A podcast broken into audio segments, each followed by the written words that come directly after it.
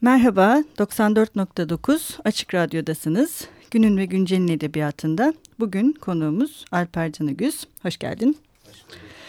Ee, ben her zaman olduğu gibi e, yazarımızın kısa bir hayat hikayesinden bahsedeceğim. Ben bunu genelde kitaplarının e, kapaklarından okuyorum. Çünkü bunları yazarların böyle yayınlanmasını tercih ettiklerini düşündüğüm için okuyorum. Eğer bir eksik varsa sen tamamlarsın. Evet. Alper Canıgüz 1969 yılında İstanbul'da doğmuştur. Okuma sevgisini babasına, yazma tutkusunu müzik kabiliyetinin olmayışına borçludur. Kahkahalarla ağlatan ve hıçkırıklarla güldüren kitapların yazarı olarak anılmayı isteyen Canıgüz, politik açıdan kendisini narsisizme yakın bulmaktadır.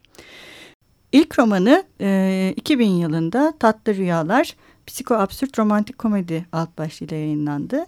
İkinci romanı Alper Kamu romanlarının ilki olan Oğullar ve Rencide Ruhlar 2004 yılında yayınlandı. Üçüncü romanı Gizli Ajans 2008 yılında yayınlandı. Ve son romanı yine bir Alper Kamu romanı olan Cehennem Çiçeği 2013 yılında yayınlandı.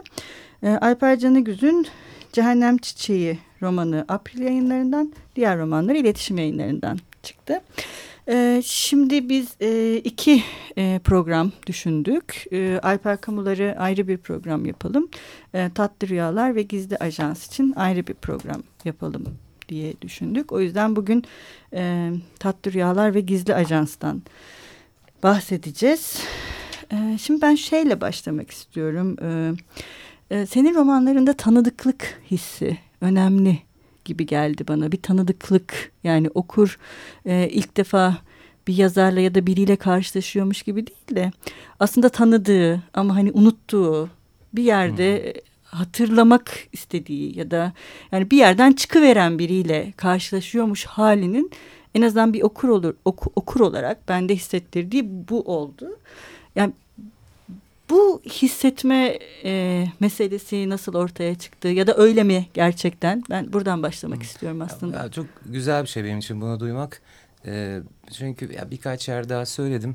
Benim bu hikaye anlat yani hikayecilik ya da bu işle gönül bağım diyeyim. Aslında arkadaşlarıma hikaye anlatarak başladı. Hı hı. E, hatta o zaman şey derdik yani rahmetli babam benim çok güzel hikayeler anlatırdı. Bir kısmı kendi kurguladı. Bir kısmı hakikaten yabancı yazarların daha avantür yani oturup Marcel Proust romanları anlatmıyordu ama işte Alexander Dumas, Jules Verne, işte Karl May falan gibi adamların daha böyle avantür hikayelerini anlatırdı. Bir kısmı da benim ve arkadaşlarımın kahramanı olduğu, kendi uydurduğu hikayelerde çok da güzel anlatırdı. E ben biraz ona öykünerek herhalde işte mahalledeki arkadaşlarıma falan böyle maceralar anlatır oldum. Hı. Gerçekten evin kapısına da dayanmışlığı vardır o arkadaşların. Hani gelsin Alper bize macera anlatsın diye ki o yaşta ki kuduruk çocukları gerçekten toplayıp hikaye dinletmek zor bir şeydir. Yani yıllar sonra tekrar belki e, o damar e, tekrar ortaya çıkmıştır. Hoşuma giden türden bir hissiyat bu açıkçası. Evet yani benim... E, yani arkadaş sevdiğim birilerine evet, hikaye anlatır gibi. Hı -hı. E, o yüzden şey açıkçası. yani en azından e, bütün kitaplarda benim gördüğüm ve okur olarak hissettiğim şey bu oldu. E, bir de zaten her e, şu ana kadar yayınlanmış dört kitapta da e, ortak bir mekan var. Beşiktaş. Beşiktaş'taki Beşiktaş, evet. Muhittin'in e, meyhanesi. Burada işte Kız Tevfik, Tahta Kafa, Amca Bey. Evet. Biz bunlarla bir şekilde karşılaşıyoruz. Standart karakterler. Standart evet. karakterler. Bu neden var? Valla şey hoşuma gidiyor yani bütün bu çılgınlığın ortasında işte çocuk dedektifler, rüyalara girip çıkanlar, hı hı. işte uzaylılarla aşklar vesaire böyle kilit noktası gibi. ya onlar hiçbir şey yapmadan sadece muhabbet evet. edip işte kağıt oynayıp şakalaşarak hı hı. duruyorlar.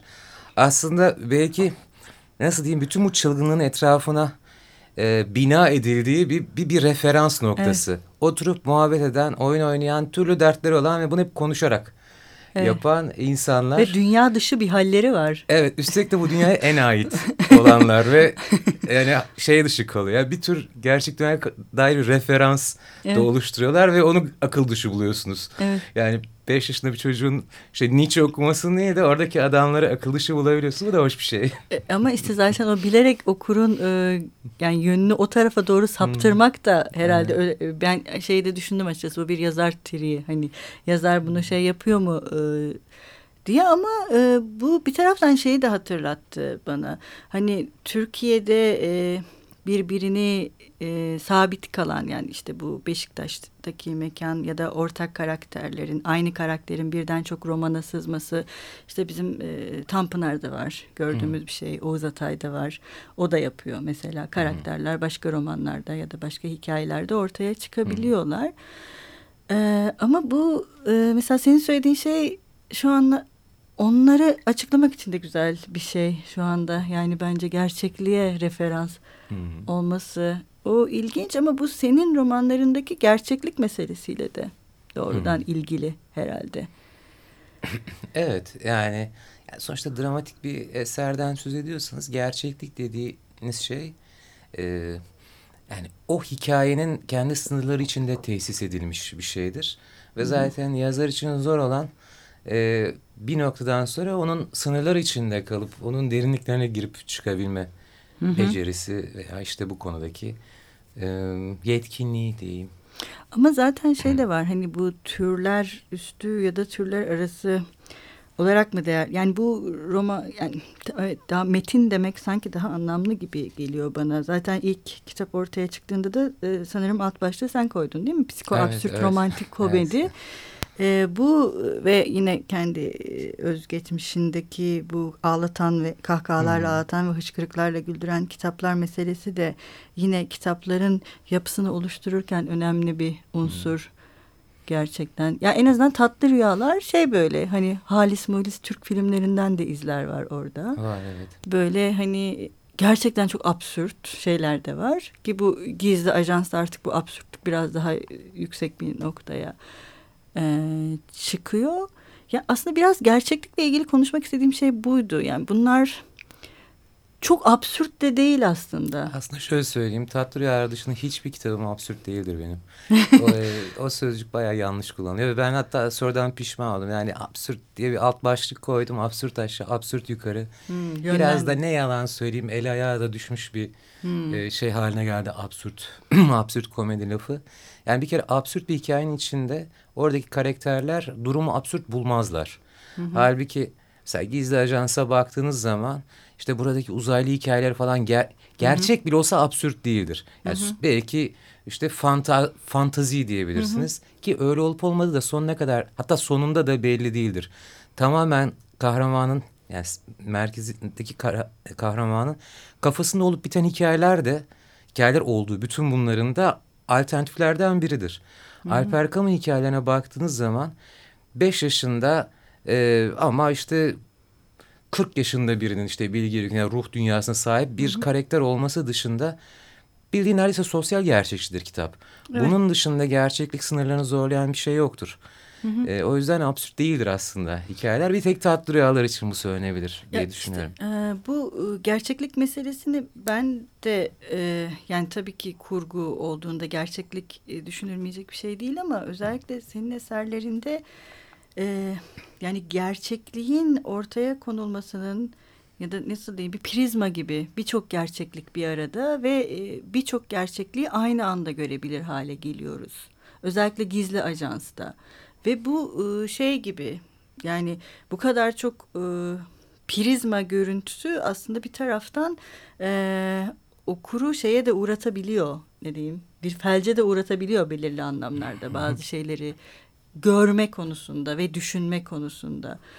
Ee, mesela bunun bilinçli mi olduğunu düşündüm ben özellikle gizli ajansı okurken çünkü zaten çok kalabalık yani kadro, hı hı, şahıs hı. kadroları her zaman çok kalabalık ee, ve yapı büyük bir büyük oranda hep bu şahıslar etrafında ve şahısların hı. hikayeleriyle dönüyor ama özellikle gizli ajansta e, yani bunu bir prizma gibi gördüm ben ve bir, bir noktada hani sanki gerçekten polisiyelerde de bir süre sonra köreliyorsunuz ya hani Hı -hı. bir beyin yani bir, bir felçe uğrama gibi bir şey söz konusu oluyor. Hani bu bilinçli mi? Evet. Düşünülerek mi yapıldı? Tabii ben de bir okur olarak hani kendi okuma tecrübemden yola çıkarak. Yani bir beyin felci yaratayım gibi bir şey sahikle hareket etmedim açıkçası. Akıl tutulması diyelim.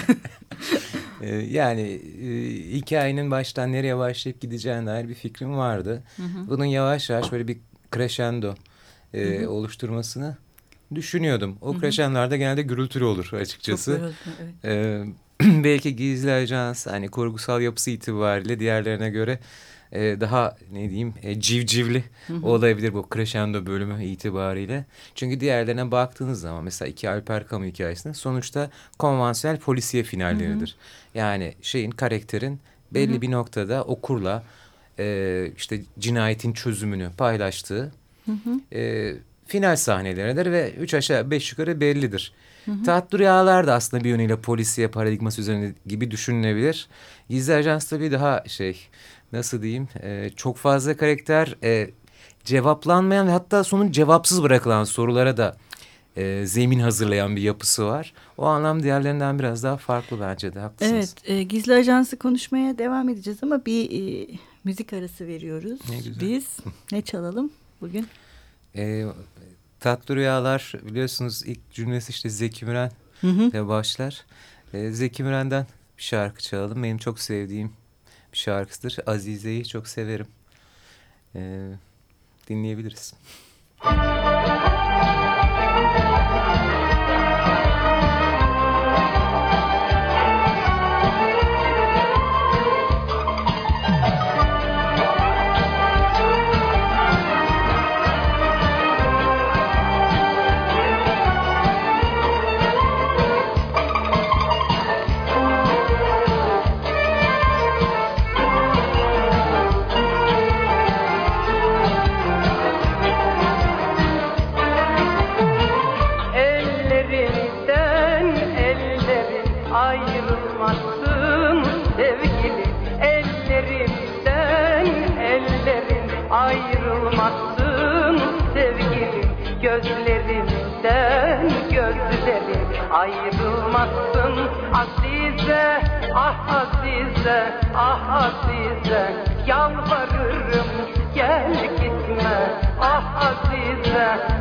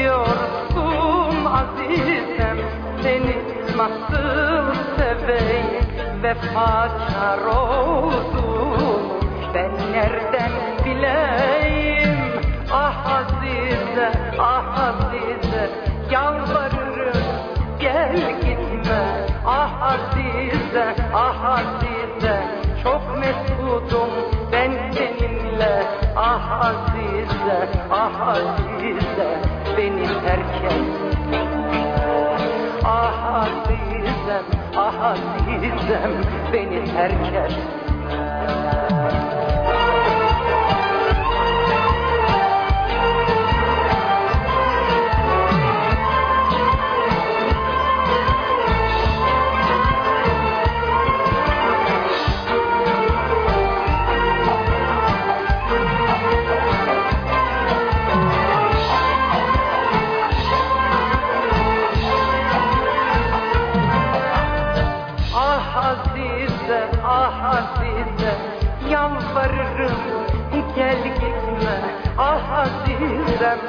azizem Çok mesudum ben seninle. Ah azizem ah azizem Beni terk etme Ah azizem ah azizem Beni terk etme Beni terk etme Beni terk etme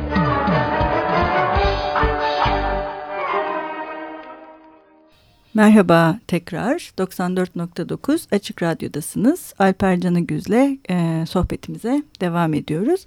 E, en son Gizli Ajansı e, konuşuyorduk. Tabii biz e, bu müzik arasında da biraz konuştuk ve e, Gizli Ajans'ta e, yine ben arada da söyledim birçok yani diğer kitaplarda da var ama birçok şey bana Oğuz Atay'ı hatırlattı. İşte oyunlarla yaşayanlar, tutunamayanlar ama özellikle oyunlarla yaşayanlar da hani gerçekten çok yalana inanmayı tercih eden insanlar. Ee, ve hatta mış gibi yapmak öyle değil de mış gibi Hı. yapmak hani bunun üzerine düşünmek ee, bu da ilginç geldi aslında e, bana öyle mi gerçekten? Evet evet yani e, yine bir yerde söylediğim bir şeydi hani e, yani yalnızlığın mutlaklığı, aşkın müphemliği arasında hmm. bir tercih yapmak gibi bir şey. Aslında bütün hikayeleme, yani sanat dediğin şey de birazcık kim ne derse desin alternatif bir gerçeklik oluşturma etkisiyle ortaya çıkan bir şey. Yani bazen gözün önündeki e, gerçeğe inanmak, inanmaktansa çok da görkemli bir yalan uydurmayı tercih edebiliyor insan ve... E, daha ilginç de olabiliyor. Bu bir takım felaketlere de yol açabiliyor. Hı -hı. Ama bir, an, bir yanıyla da hayatı daha yaşanır kıldığı da gerçek. Ee, aslında bunu tam bu noktada şeyle konuşabiliriz diye düşünüyorum. Afilli filintalar. Bu Hı. yani bizim Türkiye'de çok uzun bir zamandır hani ekoller, gruplar, topluluklar ve manifestolarla karşılaşmıyoruz aslında. Ve hep afilli filintalar söz konusu olduğunda bunun kurucusu olarak Alper Canıgüz. Doğru mi? değil. Doğru Gösteriliyor. Değil. Yok doğru değil. Murat Menteş'tir onun Hı -hı. kurucusu. Yani fikir babası da odur. Ee, ama bu fikri ilk açtığı kişilerden biriyim ben. Hı -hı. Orada böyle bir ekol ya da manifesto gibi ben hiçbir zaman düşünmedim Hı -hı. açıkçası. Ee, yani Murat'ın da benim de düşündüğümüz şey şuydu. Ee, işte siyasi, felsefi yönelimden bağımsız olarak e, eserleri belli bir hı hı. düzeyin üzerinde olan e, kişiler yani bizim hı hı. okumayı sevdiğimiz insanlar bir araya gelsin. Hı hı. E, ve bunlar bir e, bu hakikaten kısır itiş kakış ötesinde yani bunun ötesinde bir, bir edebi e, dil oluşturabilsin istedik. Bunun içinde büyük hayal kırıklıkları da yaşadık yani hepimiz hı hı. yaşadık. E, ama bir yanıyla bence ilginç bir denemeydi. Yani çok seveni oldu, gerçekten çok nefret edeni oldu. Hı hı. Nefret edenlerin çoğu da açıkçası birkaç istisnayı dışarıda bırakırsak hani tamamen e, tarafgirlikten kaynaklanan hı. şeyler oldu. Yani bu şöyle yazıyor, şu böyle. Ve bu arada gerçekten bu eleştirileri yöneltenler o kadar da dramatik e, yanlışlar yapıyorlardı hı. ki e, yani mesela işte tamamen bambaşka bir e, Hı -hı. siyasi yaklaşım olan birini tam karşıda olmakla suçluyor. Adam Hı -hı. bu okudun yani bundan nasıl bu sonuç çıkar? Falan işte o biraz maalesef galiba şey yani bizim genel olarak fikrimiz yok da tarafımız var gibi Hı -hı. bir alışkanlığımız var. Önce bir tarafını seç bakalım falan. Yani hatta genel olarak mesela anlama çabası hemen aklama çabası gibi anlaşılıyor. Hı -hı. Ya bunu geçtiğimiz ve neden e, otobüs duraklarında önce inenler sorusuna cevap verdiğimiz zaman AB'ye gireceğiz diye düşünüyorum. Hmm, Ama şey var bu e, tabii ki e, sizleri bir araya getiren şey hani metinlerinizde de akrabalıklar var sonuçta sadece dilde Hı -hı. değil. Tabii ben hepsini okuyamadım henüz afilli filintalara e, mensup zamanda mensup olan ya da orada hmm. yer alan yazarlar ama şöyle bir şey dikkatimi çekti. Bu yazarlarda bu Brecht'in yabancılaştırma etkisi dediğimiz hani biraz da bu efekt etkisi ortak. Şimdiye kadar benim okuduğum ve kendisinin hmm. afille filintalar işte içinde e, hisseden olan yazarların hepsinde böyle bir şey gördüm ben. Yani bunu yapmanın herkes farklı bir şekilde yapıyor. İşte bu Emrah Serbest'te daha farklı. Hı işte ne bileyim Murat Menteş'te daha farklı. Murat Uyurkulak'ta daha farklı. Ama sende de daha farklı. Dolayısıyla hani buradaki yalan hikayesinin de bu ben biraz bir efekt etkisi olduğunu düşündüm. Yani sonuçta ya, derdim nedir benim sorusuna hep bir cevap bulmaya çalışırım. Sadece aklıma güzel bir hikaye geldi. Oturayım bunu yazayım ama zaten yüzlerce fikir geliyor hakikaten size dert olan şey ne, nedir? Ya, hı hı. Bunun e, bu dertle zenginleştirilebilecek bir drama oluşabiliyorsa bir hikaye ele alıp düşünmeye başlıyorsunuz. E, ya o dediğiniz ortaklık da belki şunla gelir. Bunu bana Onur Ünlü söylemişti açıkçası. E, işte Ah Muhsin Ünlü ya da şair hmm. Ah Muhsin Ünlü ya da yönetmen hmm. Onur Ünlü diyeyim. E, ya demişti hani benim hikayelerle ilgili olarak sen sadece yani ro romanı değil romanın üzerine de düşünüyorsun gibi duruyor yazdığın hikayelerde. O evet, Brechtian E, gibi gözüken şey muhtemelen bununla ilgilidir. İşte oradaki zaten aşağı yukarı hepimiz aynı yaşlardayız. Emrah bizden biraz daha gençtir. İşte Hakan hı hı. da öyle. E, ama benzer e, ne diyeyim size e, koşulların yarattığı insanlarız. Hı hı. Sevdiğimiz yazarlar ortak. Hayattaki dertlerimiz benzer. Onlar bizi bir araya getirmiştir. Birbirimizden de etkilenmişizdir. Bunun da e, etkisi tabii, vardır e, muhakkak. Ya aslında e, birbirine benzeyen yani sadece afilli filintalar değil. Hani 2000'den sonra bu Türkçe edebiyata baktığımızda ortaklaşan birçok şey var. Hı. Ama benim özellikle hani afilli filintaların baştan başlatıcısı olarak gördüğüm şey böyle bir e, etki. Hı Bu sizden önce yok ama sizden sonra yoğun bir şekilde kullanılmaya evet. başlanıyor e, edebiyatta bunun da bir şeye tekabül ettiğini e, düşünüyorum ve evet. gerçekten bu konu üzerinde de ayrıca derinliğine düşünmesi gerektiğini düşünüyorum.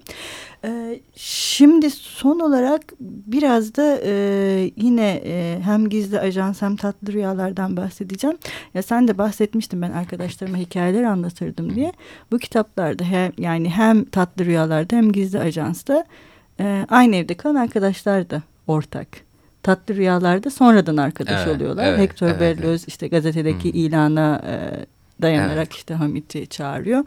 Burada da işte asker, asker arkadaşı arkadaş, Şaban evet. onu e, çağırıyor. Bu arkadaşlık meselesi de yani kitaplardaki hikayeyi oluştururken çünkü olay oradan çıkıyor arkadaşların ilişkisinden. Tabii Alper Kamu hikayelerinde de öyle evet, arkadaşlarıyla da şey yaptı yani o sokaktaki muhabbet önemli parçalarından bir tanesi.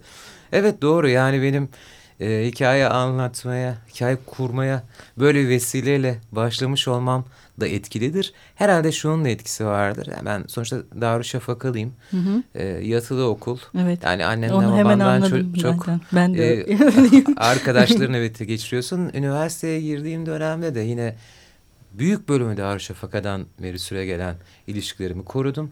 Bunlar bizim hayatımızda çok e, önemli yer tuttu. Yani sürekli polemikler, sabaha kadar süren tartışmalar vesaire, işte gerilen ilişkiler ama bir yandan bağlılık, hayatın seni bir noktada koparıyor Hı -hı. olması vesaire. Onlar şey yapmıştır yani beni hem ilk gençliğimde hem gençliğimde e, çok belirlemiştir hayata yaklaşımı. O yüzden hikayelerde Romanları çıkar. da belirlemiş tabii, anlaşıldığı tabii. kadarıyla. Şimdi maalesef ilk programı e, burada bitirmek zorundayız e, ve biz e, bitirirken de e, genelde yani hep e, yazarımızın bizim ve bize dinleyenler Tabii ve ki. okurları için e, okuduğu bir sayfayla bitiriyoruz. Bugün neyle bitirelim? Tamam. Ee, Gizli Ajans'tan çok da sevilen bir bölümü okuyayım. Ee, peki o halde e, yine biz bitirirken son sözü yazarımıza veriyoruz. Hoşçakalın, görüşmek üzere. Ee, burada bilmeyenler için çok küçük bir giriş yapayım. Ee, hikayemizin kahramanı Musa e, tuhaf bir reklam ajansından iş teklifi alır, e, gider ve e, pek de sıcak yaklaşmaz ama işte patronu onu e, iş arkadaşlarıyla tanıştırır ve burada da e, reklam ajansına kendisi yazar olarak girer. Art direktör olarak kendisi çalışacak kişiyle Sanem Hanım'la tanıştırır. Bölüm o bölümdür. Sizi en yakın çalışma arkadaşınızla tanıştırayım dedi Tuncay Bey. Sanem Hanım. Sanem Hanım. Sanem. Evlen benimle Sanem. Kadınım ol benim. Yaşadığım tüm acıları, yaptığım bütün kötülükleri, pişmanlıklarımı, hatalarımı akla. Başına çiçekten taçlar yapayım, sana şiirler yazayım, seni her gece masallar anlatarak uyutayım. Bazı akşamlar DVD'de film seyredelim seninle. Birlikte hüzünlenelim, birlikte gülelim. Sanat galerileri gezelim. Sen benden daha çok anla modern sanatı. Gördüğümüz eserlerin ne anlama geldiğini açıkla bana, ben başımı sallayayım. Ah ben ne aptalmışım. Nasıl olup da varlığından kuşkuya düşmüşüm. Oysa hayat denen bu yaranın seni bulmak dışında ne anlamı olabilirdi ki? Bak şimdi her şey ne kadar açık görünüyor oysa. İlk görüşte aşka inanırsın değil mi Sanem? Evet çok doğru. Ben de başka türlüsüne inanmam zaten. Biliyor musun Sanem ben seni hep severim. Her gün daha çok severim. Mesela pencerenin önüne bir kuş konar ben seni severim. Bir tren yolculuğunda pencereden dışarı bakarken derme çatma bir ev gözüme çarpar ben seni severim. Burnuma eskilerden hangi uzak hatıraya ait olduğunu bir türlü çıkaramadığım bir koku çarpar ben seni severim. Kafama kuş sıçar ben yine seni severim. Anlıyor musun beni? Sonra ben bazen biraz fazla kıskanç olabilirim. Diyelim yazlık bir yere gitmişizdir de bir akşam sen çok hoş bir tunik giymişsindir. Oradaki bütün erkekler bayılır sana hemen aşık olur. Ben mesela tunik nedir onu bile bilmeden kıskançlıktan çatlayabilirim böyle bir durumda. Ama belli etmem. Ama sen yine de sezersin. Öyle bir laf edersin ki ben benden başka hiç kimseye bakmayacağını anlarım. O kadar da incesindir. Bir de bir iyilik rica edeceğim senden. Gözlerine o elem ifadesini yükleyen alçağın adını söyle bana. Söyle ki ona hemen düello şahitlerimi göndereyim. Silah seçimini o yapsın. Evet utanarak kabul ediyorum ki bunu bir yerde okudum ama ne fark eder? Bütün şiirler, romanlar senin için yazılmadı mı zaten? Şarkılar senin için söylenmedi mi? Masumların kanı senin için akmadı mı? Ruhum hep seni aradı benim Sanem, hep seni arar. Milyonlarca yıl geçsin, sistemler çöksün, güneşler patlasın benim ruhum seni arar. Ve biliyor musun Sanem, bulur da. Şimdi bulduğu gibi bulur. Seni seviyorum, seni seviyorum, seni seviyorum. Aşağı yukarı böyle şeyler düşünüyordum işte. Oysa sadece saçma biçimde sağ elimi kaldırıp şöyle diyebildim. Selam.